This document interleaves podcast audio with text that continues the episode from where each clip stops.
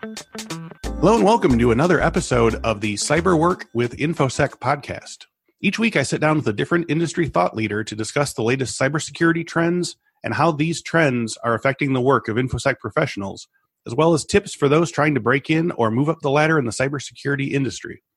As part of InfoSec's effort to close the skills gap and empower people through security education, CyberWork will continue to be speaking with diverse and interesting women in the cybersecurity industry and hearing their stories, including today's guest. Today on the show, we have Susan Morrow, a frequent contributor to our InfoSec Resources website, which you can check out at resources.infosecinstitute.com, as well as uh, several well attended webinars that we've hosted in the past year. Susan has been working in the security sector for over 20 years. She is currently the head of research and development at Avoco Secure and specializes in designing solutions for consumer and citizen identity systems. She says that she has always tried to put the human being at the center of technology while balancing security, which can sometimes be quite a challenge. And today she is coming to speak with us about her experience of being a woman in the tech industry. Susan, thank you once again for being here. Thank you, Chris. Hello. Hi. Uh, so, to start at the very beginning, um, how and when did you first get started in computers and security, and where where, where did the interest come from? Oh gosh. Um, okay. So I originally, my original profession mm-hmm. was as an analytical chemist in industry. Mm. And over quite a few years in the labs, analyzing things, running labs, that type of thing. Yep. And um, it's a long story, but I moved, I transitioned through that into, I, I did also shortly for a brief period was a um, science teacher. Okay. So my background is actually in science. Yeah. I feel like a scientist rather than a technologist. It's really weird. I can't seem to shake that. Yeah. Um, my original career was in science, and then I moved over to tech because myself and my partner were working, uh, were originally working on scientific software just to sort of make money on the side. You know, chemists are poorly paid. right, right. Yeah, that's where the money is. Yeah. yeah. For all that's, you know, we really wanted to work together as well. Yeah. We enjoyed being together, you know, wanted to work together. What we do, oh, I know what. In those days, you could start a company in your bedroom. Yeah, we sure. Did.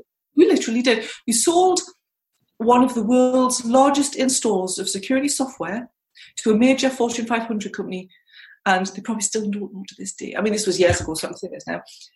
It was it was written, created, bagged up the lot in our bedroom. Wow. I know. What, what's what, what, when what, when would this have been? This would have been early nineties. Wow. Okay. Yeah. Yeah. Absolutely. Early nineties, and um, anyway, was we, it just we, for uh, one client, or did you sell it to multiple people, so or was it a custom? Um, yeah. So it was. Uh, we we got we got the break from mm-hmm. SC Magazine. Oh, oh yeah. Uh-huh. I know yeah. SC Magazine. Yeah. So I noted that they were running reviews of products, which they still do. Yeah. And if mm-hmm. you're, if you're doing it, go to SC Magazine. And yeah. I said, "Oh, let's just let's just send it and see what they say." You know, naively. Yeah, right, right, right. naivety, naivety is a wonderful thing. Um, and it off, we got, we got five stars, and wow. um, it, uh, the product was a file and folder level encryption product. Okay. And um, and a big a big Fortune 500 company needed that. Mm-hmm. They didn't care. You know, they just wanted to know that it worked, it did the job. Yep. And um, we got a massive deal, and we were able to quit our jobs and start the company properly. I love it. Now, um, did they get? Did you get the gig based on the five star review in SC? Yes, exactly. Oh, I love yeah. it. Oh, it's even better. That's great. Uh, so I know you uh, as someone who wears a lot of different hats, but um, so could you tell me a little bit about your various roles with Avoco Security yeah. and, and some well, of your other projects? What do you? What yeah, do you... I mean, sort of, this is like a, a, another company on the, the whole first yep. company it's yep. a very long, complicated story that could be turned into a book. Okay. There, yeah. But yeah. Um, I learned a lot from that company. I learned mm-hmm. to, I basically learned everything to do with the business and the business of security. The business of security. Okay. Yeah. So um, in in Avoco, Avoco, so Avoco started off as a rights management um, company, and I sort of took the we took the knowledge from the first company, which was in access control, that type of thing, and applied it to rights management, which has an access control layer. Obviously, it's a bit more complicated than that. Um, we we soon found out sort of when the perimeter started to be broken mm-hmm. and became more fuzzy. We found out that access control is actually a very complicated thing. And in the old days, when I say old days, I'm talking about 15 years ago. Right. Uh, you could probably use something like Active Directory to control access to content. Mm-hmm. Then this the internet became ubiquitous. People were trying to share content with outside parties. Didn't have Active Directory mm-hmm. um, you know, accounts. What do you do? Certificates? Nobody wants to use personal certificates; they are too complicated. Yeah. Um, we looked at information cards, which is a Microsoft initiative back in the day. Mm-hmm. Um, it was killed, killed by Microsoft, like literally killed. So we look, we sort of think, oh, identity. Now there's a space opening up for for like you know identity that crosses cloud-based identity as a service that crosses perimeters. Okay, so this was probably right at the, the headwaters of, of cloud. Yeah, I mean, we knew nothing about we knew nothing really about identity at that point. But this was going back about ten years. Okay. In the past ten years, there's been an enormous amount of changes in the identity space. Oh, I am firmly. It needs to be more firmly, but it's firmly in the remit of cybersecurity. I mean, especially with things like the zero trust model, it needs to be more firmly in there. There needs to be more links between traditional cybersecurity and IAM because the two are so intrinsically linked that dovetailed. Hmm. So that that's an, an, another discussion point. Um, so my role in Avoco um, covers many areas. Um, I work in um, product design. So I help to um, design the features and functions of the product. So I need to understand protocols. I need to understand. I need to understand software. So I've never been a software developer, but I mm-hmm. have trained myself to write in certain languages just because it's useful. Mm-hmm. Yeah, I'm not interested. I'm just not interested. What, in what languages are you trained in? Um, um, JavaScript and it, years ago C++. That was the original one that I, yep. I, I learned. But I'm, I'm just not interested in it. I'm more yeah. of a big picture person. Yeah, sure, sure. So um, I, I, I, look at the market, understand that I have to understand the market deeply, understand everything that's going on, the trends, what's wrong with them. To be able to understand what's wrong with things that are coming along, I have to be able to understand, um, you know, the, the deep le- at a deep level. Yeah. How software works and how technology works, and solution architect. I do a lot of solution architecture. I do business analysis. So when people, when we, we have a client, the client will give us requirements. I have to then map those requirements to the functionality and work out, you know, how, how things are going to work so that the design, the developers can then actually configure the product properly. Hmm. So it's kind of, it's kind of, it's, it's, it's a, it's kind of a wide role, but it's yeah. also, it's also not because it just means I do a lot of research, a lot right. of research. Okay, well that, that that that moves into my next question here. Um, uh, I, I realize you know most people, especially if you're you know owning a company or you know high level exec or whatever uh, your days are different but could you sort of walk me through an approximation of your average day like how many plates or projects are you spinning at any given time and what are mm-hmm. you know some of your favorite parts of your current projects and what do you find most frustrating it varies it varies um well, something i do every single day though is write in some form or another i have to mm-hmm. write something and so i've been doing a lot of um just the past couple of weeks for example i've been doing a lot of um rfps you know um, that type of thing mm-hmm. I, I, I find them very boring to do. But to be able to do them, you have to really be able to, again, do this requirement analysis. It's that kind of like mapping things back and being able to see like the big picture and pulling pieces in, but also doing it in such a way that you um, optimize your time, you know, people's time in the company with you know what the value of the project is, that type of thing. So there's all that going on. So uh, I don't do it on my own, obviously. Mm-hmm, mm-hmm. Uh, I do have I do have my little helpers. Just yep, sure. Look at your big helpers, really, and I couldn't do it without you. Um, yeah. How many how many helpers do you have? Oh, no, actually, very few. We're a very small company. Okay. Um, but they're, they're very, very, very talented people. So the the, the, the you know incredibly helpful. Mm-hmm. Um, so I do. Uh, the past few weeks has been a lot of focus on that. But then I might have a period where, for example, I have to do an enormous amount of things like working out user journey analysis and mm-hmm. writing out. I mean, um, the last mega project that we did was the UK government Verify system, um, and that is a bit. That was a big project. So we were the technology behind some two of the big brands oh, that okay. gave the citizens in the UK identities. Hmm. Um, so I had to write this user journey document, which was um, kind of it was, and I had to write it in such a way that I could give it to the developers, who could then configure the platform in such a way that it it um, so the so the, the system architect could take it and develop the the, the the, the configuration that would match the requirements. So I had to do an enormous amount of work on user journeys, and because it was a very complicated system with many moving parts across a massively wide demographic, that and I had to the U, the UX of it was very complex. Wow. Um, that was a massive job. It took months to do that. Wow. Um, so that was one of my main jobs, and that took a lot of my bandwidth. And when I'm doing things like that, it's very difficult for me to fit other things in. Yeah. Um, you know, but what I like doing the best, um, and there's not always a remit for this, but when I get the opportunity, what I do best, I think, is to take an idea for maybe an extra function or maybe a new component well, I mean, the, the product that we have is actually an API. So what I'm talking about here is an, a different expression of the API to okay. productize, productize it. That is one of my favorite jobs to do. So design hmm. specs around productization, you know, using API features or maybe what is, what is what is the appeal of that specific task? I think it's because I can link um, what I know about the market and mm-hmm. what the mm-hmm. market wants. And by the market, I mean people, people, mm-hmm. what people want, with um, the remit of um, identity data and personal data. Mm-hmm. And just being able to map those two things together, and then at the end of it, get like what is essentially it becomes like a, almost like a baby. It's like I like to garden when I get the chance. Yeah. And you grow a plant, it's the same sort of thing. You know, you put the seed in and you, you water it and you give it food and you watch it grow. And then, you know, you might sort of like take clippings from it and, and so on. It's the same sort of thing. It's like yeah. it feels like you're growing something. Hmm, I love that.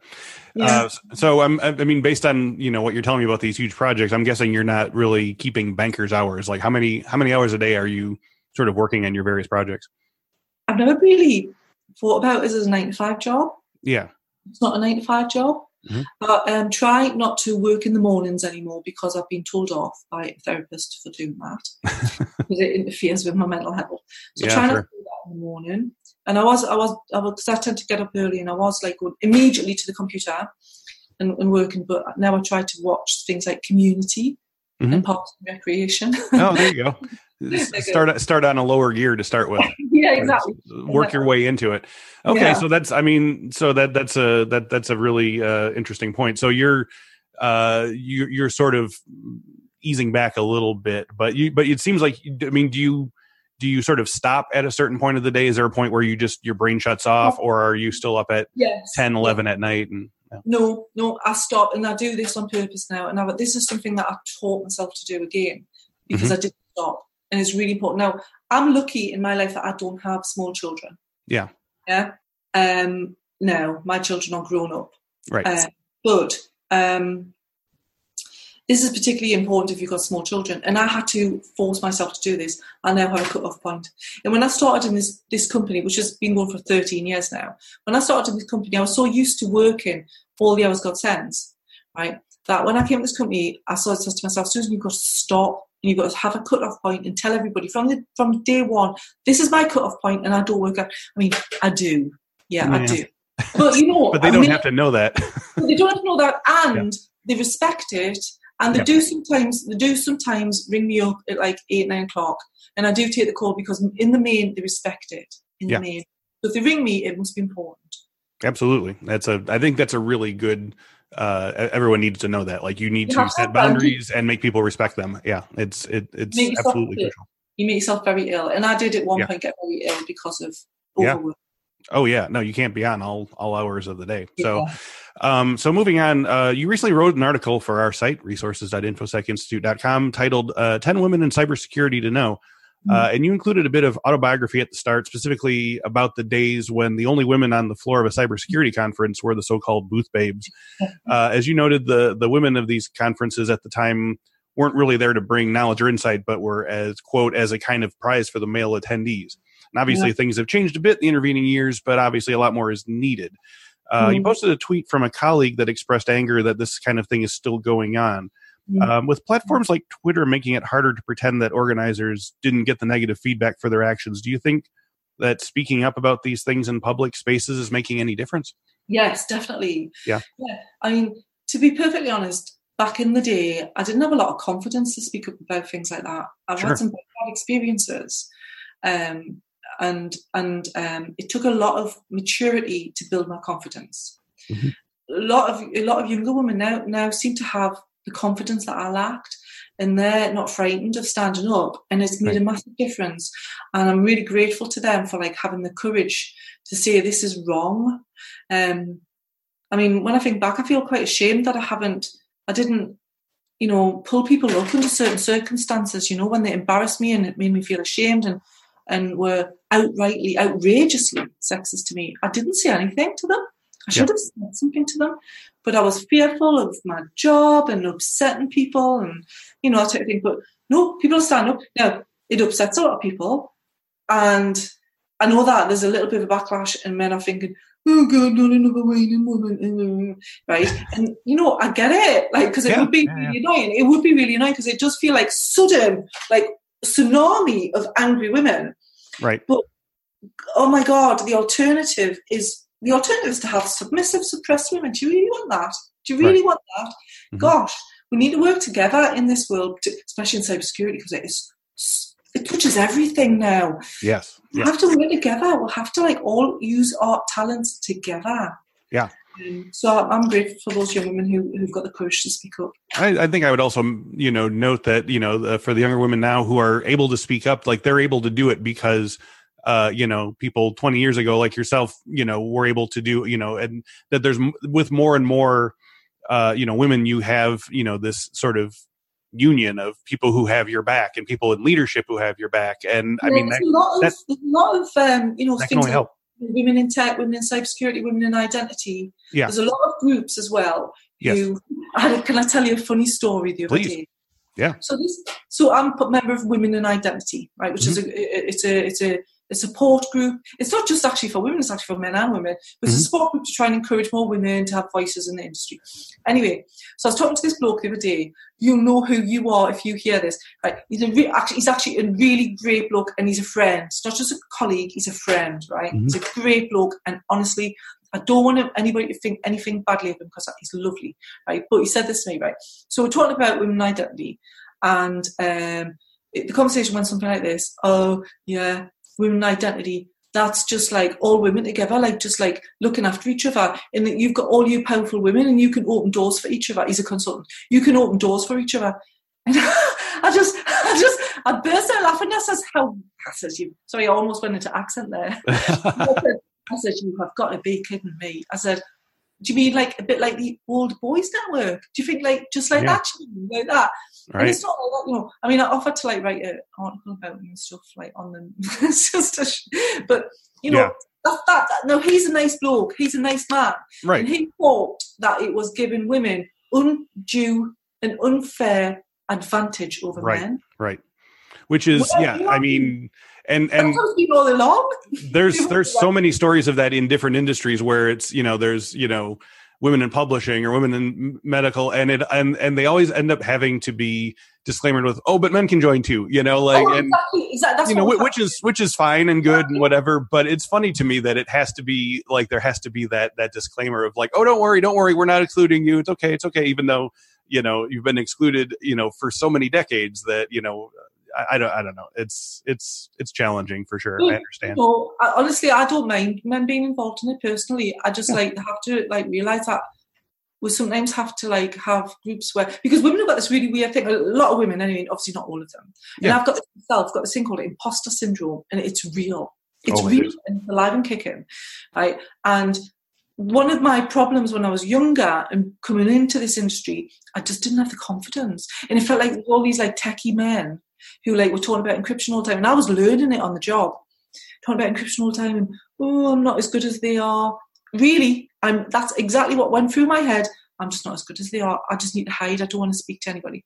Yeah. And you know, you need other other people who understand what that feels like. You know, to give you a hand, just hold a hand out here and say, "Come on, I'll help you along." Yeah. And just like give your hands because I, I, I probably would in, in a competition between me and a man of equal standing, I probably wouldn't win because that person would have more confidence than me and it would come through. Yeah. I mean, I'm not as fat now. I'm fine now. like 20 years ago. 20, yeah. Oh, yeah. No, you got to prove nothing to nobody now. um, but I mean, yeah, there's, I mean, two points from that. Uh, you know, one is, is that, uh, you know, I, I, think that there's it needs to be said in a lot of different aspects of, of work, but especially with this, you know, five minutes of help now can make hours worth of productivity later. You know, sometimes it's just like I need five minutes of your time to help me through this problem, but sometimes it's just I need five minutes of reinforcement from someone who I respect, and mm. it's going to get me through several weeks. You know, and those are those are important things. And we've talked to uh, several other women in the industry, and you know, so many of them mentioned you know mentoring programs, whether mm. you know women with women or you know men with women or you know what mm. have you Mm-hmm. But but a good way to break through imposter syndrome is to have someone in your corner and saying like just let you talk out your your your fears, you know, and say there there's nothing to be worried about and that can you know that can last you for weeks. Mm-hmm, mm-hmm, absolutely. And you know what? It's not just women who have this. It's not just women who have lack of lack of confidence. There's loads of men who do as well you know and we just need to like support each other right? this guy. Right. It's crazy isn't it? It's crazy. Yeah. it's crazy. Mm-hmm. uh, you know but you just you can't help it. And you just need to have people to be a bit more understanding not so aggressive right. not so I hate using this word, but it's how it feels. Macho, you know, yeah yeah. like macho culture of like you've got to pretend, fake it till you make it. You know mm-hmm, this sort of, mm-hmm. um, and all this sort of these cultural overlays of of how you should act. And, and yeah. like men are definitely as as as disadvantaged by that as women are. Right. Yeah, and, and I mean, yeah. Reflected on our software products. It's actually reflected in our software products. Mm-hmm, mm-hmm. You know? because so? great ideas and great innovations are held back because people are afraid to say, "Oh, why don't you just try that?" Oh no, I'm stupid. Nobody's going to listen to me. Yeah, yeah, yeah, yeah. So is, is, that has that been an, an issue at all with things that you've worked on, or have you found out like after the fact someone had a really good idea but it went to um, went to market without it? Well, it gets complicated because sometimes the clients, if certainly what, what we do, sometimes the clients will um, have a view in their head of what they want, and even if it's like not ideal, you still have to do it because they've gone through, you know, internal. So who knows what goes on in, inside? Who knows? But yeah, I mean, I've had a lot of times where I've done things and other people have taken the credit for it. Yeah, and yeah, yeah. That's really annoying. Oh, that's yeah. an annoying thing that happens. But I think probably everybody experiences that at some point in yeah. their career. Yeah, but and again, with with uh, you know, if you have someone in your corner, it's it's a lot easier to make your case maybe now potentially mm-hmm. you know than it would have been when you know I'll mm-hmm. just go go along to get along or what have you yeah yeah but men- surely mentoring and um, you know support groups that are specific to industry sectors like women in, in cybersecurity and women in identity are great you know because they can give you a structured way of having support so we, we've sort of been talking about this but what what were the biggest challenges to being a woman in the cybersecurity field when you started and how if at all have these challenges changed? Um, well, I think one of the biggest annoyances, I don't know if it was a challenge, but it was an annoyance, was that I was never taken seriously. Mm-hmm. Um, and um, I was always, everybody always assumed that I worked in marketing. Oh. I don't know why that was exactly. It was yeah. a weird, it was a weird thing, and I always had to put them right. And used to get a certain marketing stride about you or something. Well, maybe it's, it's, I actually am quite interested in marketing because I'm quite interested in the sort of like human behavior side of it.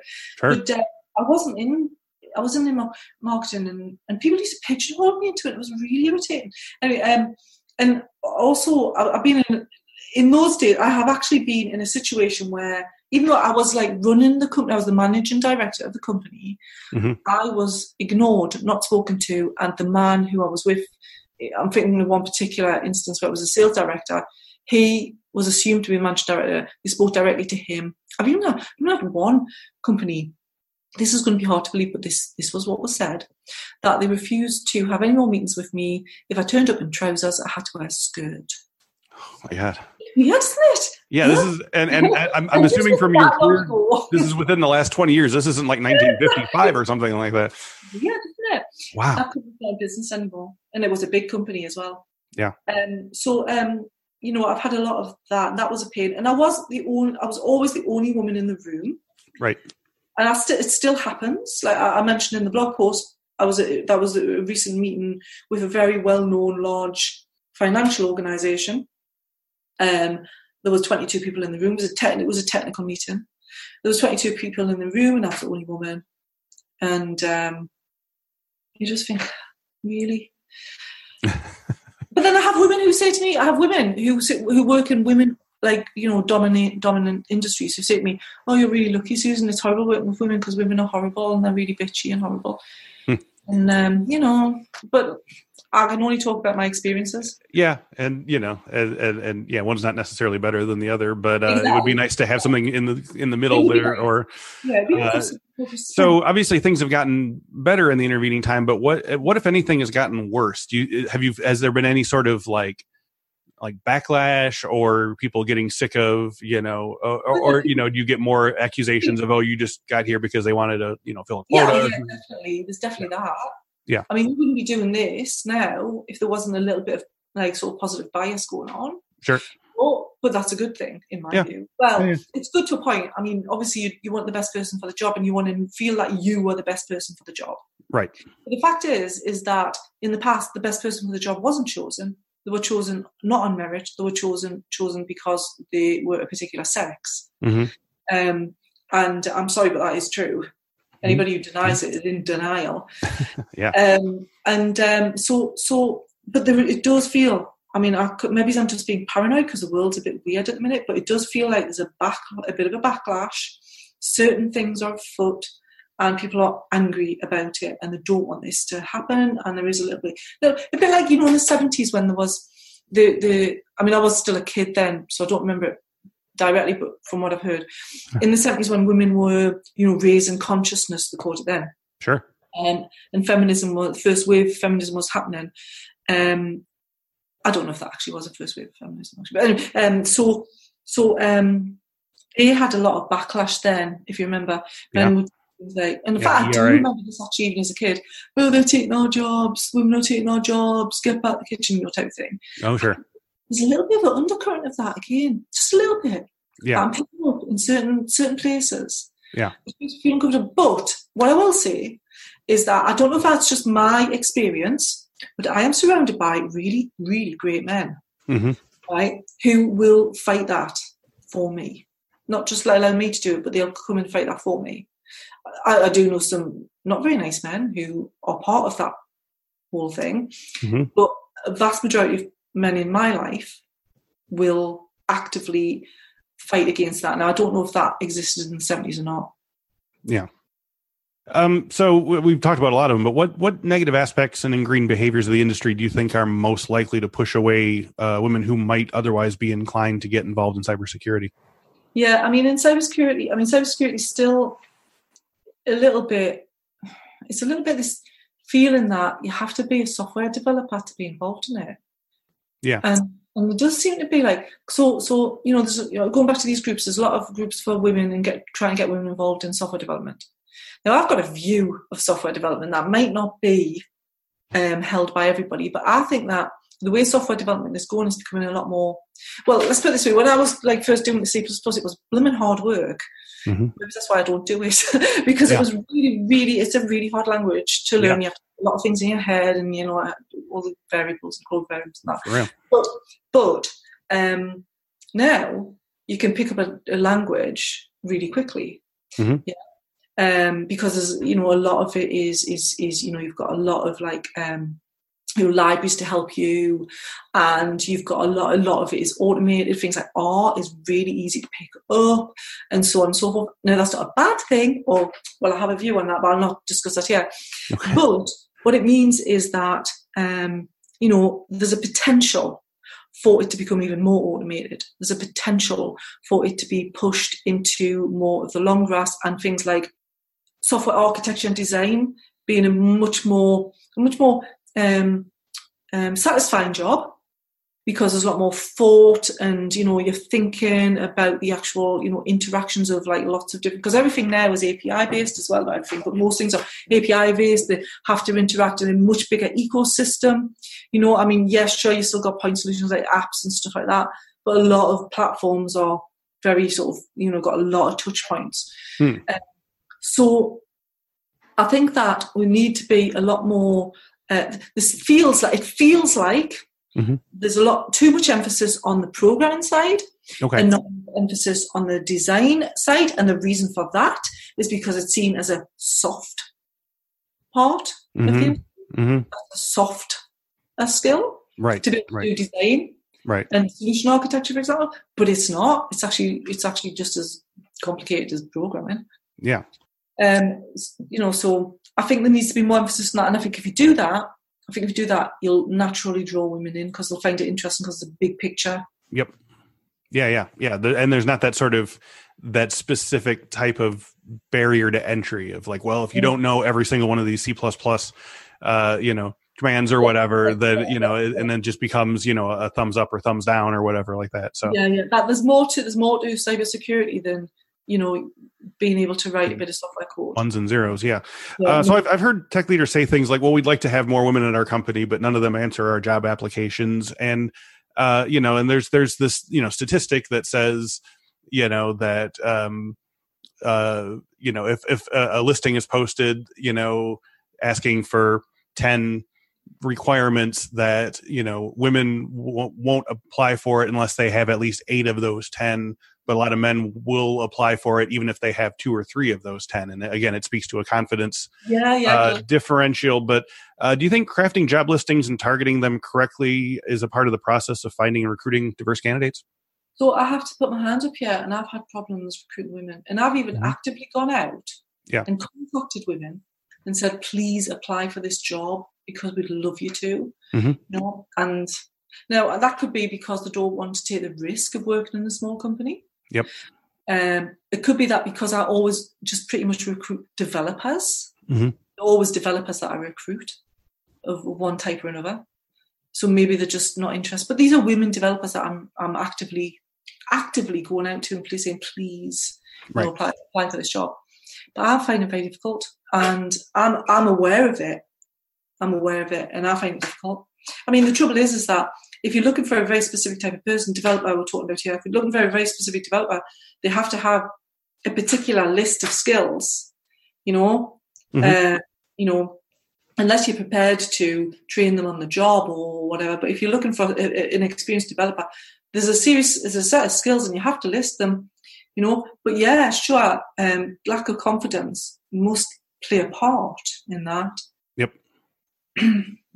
Um, so uh, obviously, you're a strong advocate for the goal of creating uh, gender parity and, and racial parity in cybersecurity, including in management and leadership roles. And I've talked with a few other uh, leaders about this, and this is sort of a multifaceted challenge because it's not just a matter of getting lots of women in at the entry level. There has to be this sort of deep bench that allows you to sort of hire into management and hire into uh, these leadership roles and, and, even stakeholder positions, and it requires undoing decades of industry-wide short-sightedness at the most charitable and outright discrimination at the worst.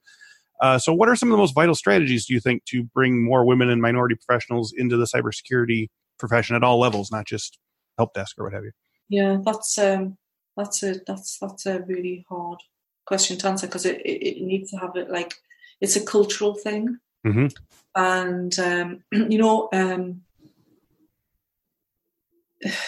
women do till still there, tends to be um, a concern about doing certain jobs because if you if you have kids or you're going to have kids you're going to have to like have a bit more flexibility. In the so for example yep. a lot of jobs in the tech sector require a bit of travel. Um, even if it's to conferences and stuff but it's also to clients you know premises and stuff. And that's that could be that could be hard to like you know it's hard for a man as well i'm not i'm not yeah. see, i'm having to i'm having to like i'm having to like always like be aware that i might upset some bloke i'm not trying to upset you honestly nope. it's just this is what happens stay, stay the hell out of the comment section jerky oh. anyway. um, yeah so, so um you know, often I, I, can only talk to my experience as a mother, and I also right. I'm a grandmother now as well. And you know, I do whatever I can to help with the kids, and and traveling takes it out of you, mm-hmm. and it also affects your family life. And you know, you you need to have a very supportive partner in that relationship. Mm-hmm. You know, male or female, you need to have a very supportive partner yes. to do well and to rise through the ranks. So there needs to be there needs to be some cognizant, cognizant debate around that. Yeah. Um, you also need to, you know, not just once you get it needs it takes like a woman with a lot of confidence and to be quite brave to be in a board full of just men as well because they do tend to and i'm talking from experience here they do tend to talk about things like I, i've been in many board meetings where they've talked about things just like about about things like um, golf and and sort of sailing and stuff which is fine and rugby and rugby Sure. I remember, I remember what this meeting once. It was a government thing, and they were showing a video. Um, it was to do with some big sort of government initiative thing. They were showing a video, and it was like all about rugby, and they were using all these rugby analogies. I complained to them like, and I said like, you know, come on, man, think a bit, think a bit. Like this has got like, can cannot relate to this at all in any way, shape, or form? Just like little things. It may seem like, oh my God, she's just complaining. What's wrong with her?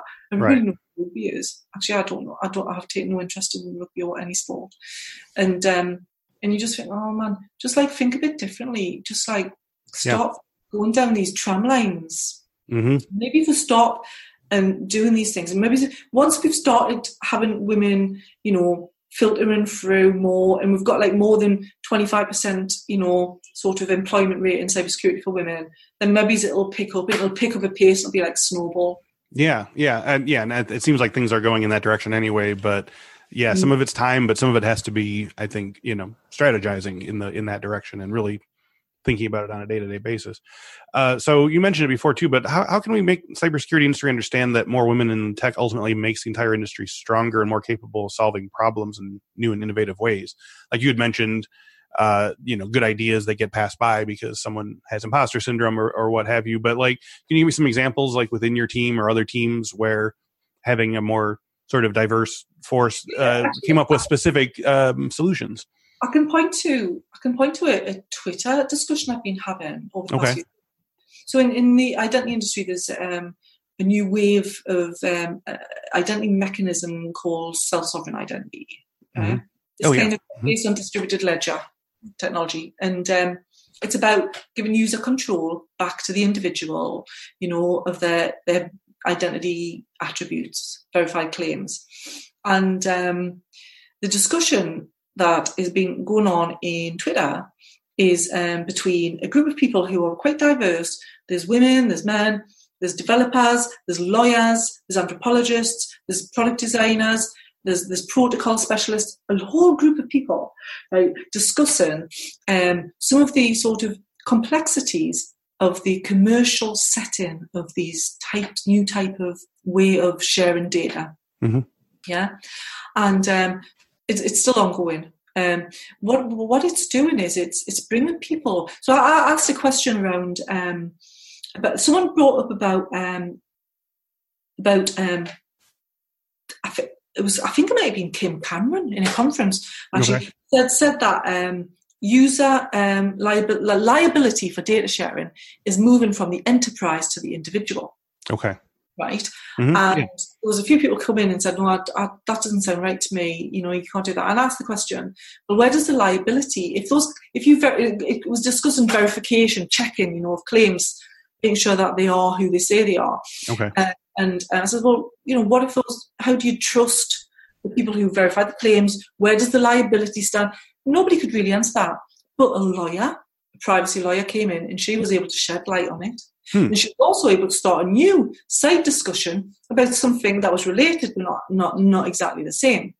Um, about maybe the, the impact of, of large commercial entities within a, you know, user cent truly user centric system, how was how would that impact it? What that does is because of all those different people from all different disciplines and men, women, old, young, you know, um, they um, were able to open up a debate that there is no way that, in fact, one of the blokes who was on said to me, "Well, I'm going to bring some of these ideas through into some of our development calls because it's always developers on those calls, and we'll be able to like discuss these issues." What way to do it is to allow people to have a say. Yeah. Yeah. Yeah. And and I think that also requires. Oh, go ahead. I'm sorry. I was also say it does everybody good because at the end you get better products. Yeah. more rounded. I did, I did a I did an article for someone recently um, in the UK um, about disability and identity systems. Hmm. Unless you've actually experienced a disability, it's very difficult for you to understand a little tiny thing that may seem nothing to you, but to someone whose fingers don't work very well, they yep. can't do. Yeah. Yeah. And unless right. you've got unless you've got people who've got a very wide experience when you're designing yeah. software products and designing security and identity products, if you can't put those things in, um, oh yeah, uh, make friends with someone with a chronic illness of any sort. Boy, you're you will mm. see all all sorts of aspects of the world differently. yeah, true. exactly. Um, also, I was going to point. I was. i am sorry. I didn't mean to stomp over it, but I, I was going to mention that. Um, uh, in addition to having you know diverse voices on the table, but there also needs to be a move towards uh, actually listening to even you know the most uh, initially unlikely you know explanations and really processing them i mean it, revol- it involves getting away from a sort of we we started with the solution and we just want you to reinforce the solution exactly, for us kind of exactly. mindset yeah there needs to be an open mic yep an open mic culture in right. cybersecurity because you mustn't be frightened to say because like I used to be like this. I don't give a sh- nearly swore. No. I don't care anymore, right, about yeah. this. Like, I don't care if I'm right or wrong or if I look like I'm stupid right. because I've got the point in my life where whatever. Yeah. Right? But people are frightened to speak up because they feel that they'll be embarrassed and ashamed and people will think they're stupid. Mm-hmm. There's no such thing as stupid in cybersecurity. There's yeah. no such thing as stupid in cybersecurity. Mm-hmm. There's only questions not asked. Yeah. We need to ask them because tell you what, the cyber criminals will be asking them of themselves. Yeah. They yeah. are clever lot. They know what they're doing. You know, we need to get one step above them, and we can't do it without really understanding human beings and allowing human beings to speak. Yeah, every yeah, that, uh, that boy, that's a really good good point. Like almost everything involving breaches or whatever is is involving some somewhat arcane aspect of human nature that someone hadn't thought to watch out for and then you know if you're not in front of it then you're behind it so yeah yeah because you can harden you can harden your platforms and and and follow all OWASP's top 10 as much as you want Right. But like, you know, someone clicks on a phishing email and you haven't, you know, and even with second factor that vector yet, yeah.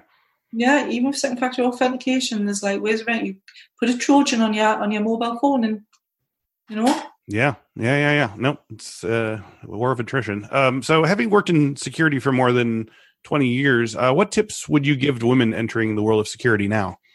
Um, try not to be too scared of what you come across and don't let it phase you. Be do do as much as as, much reading around the subject as you can because it's a big mm-hmm. subject.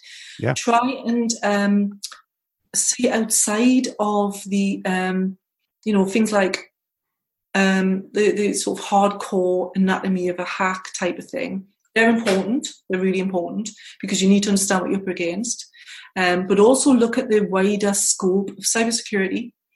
Um, see it as a more of a holistic exercise because that's what it is. Because if I mean, find your focus. You might find a focus in a particular area which you're really good at. If you can find your focus quickly, great. But have a look around because it's a big space, big, big, big, big space, and getting bigger. And um, don't be scared. Ask questions and try and find a mentor. Try and find a group that you can join. You know, of supportive women and um, just take care of them, man. yeah, yeah. Uh, so, what do you think as as as we wrap up here? What are some of the major challenges to be addressed in this regard in bringing increased representation of women, minority professionals into the industry? Where where do you see all this going as as things change? Um, it's really difficult to predict that because, like, you know, human nature's up and down. Um, what's what's um, okay one month is not so okay the next. Yep. Just so today that Alabama have passed a um, uh, quite restrictive anti-abortion law. Um, I would never have thought that of the US.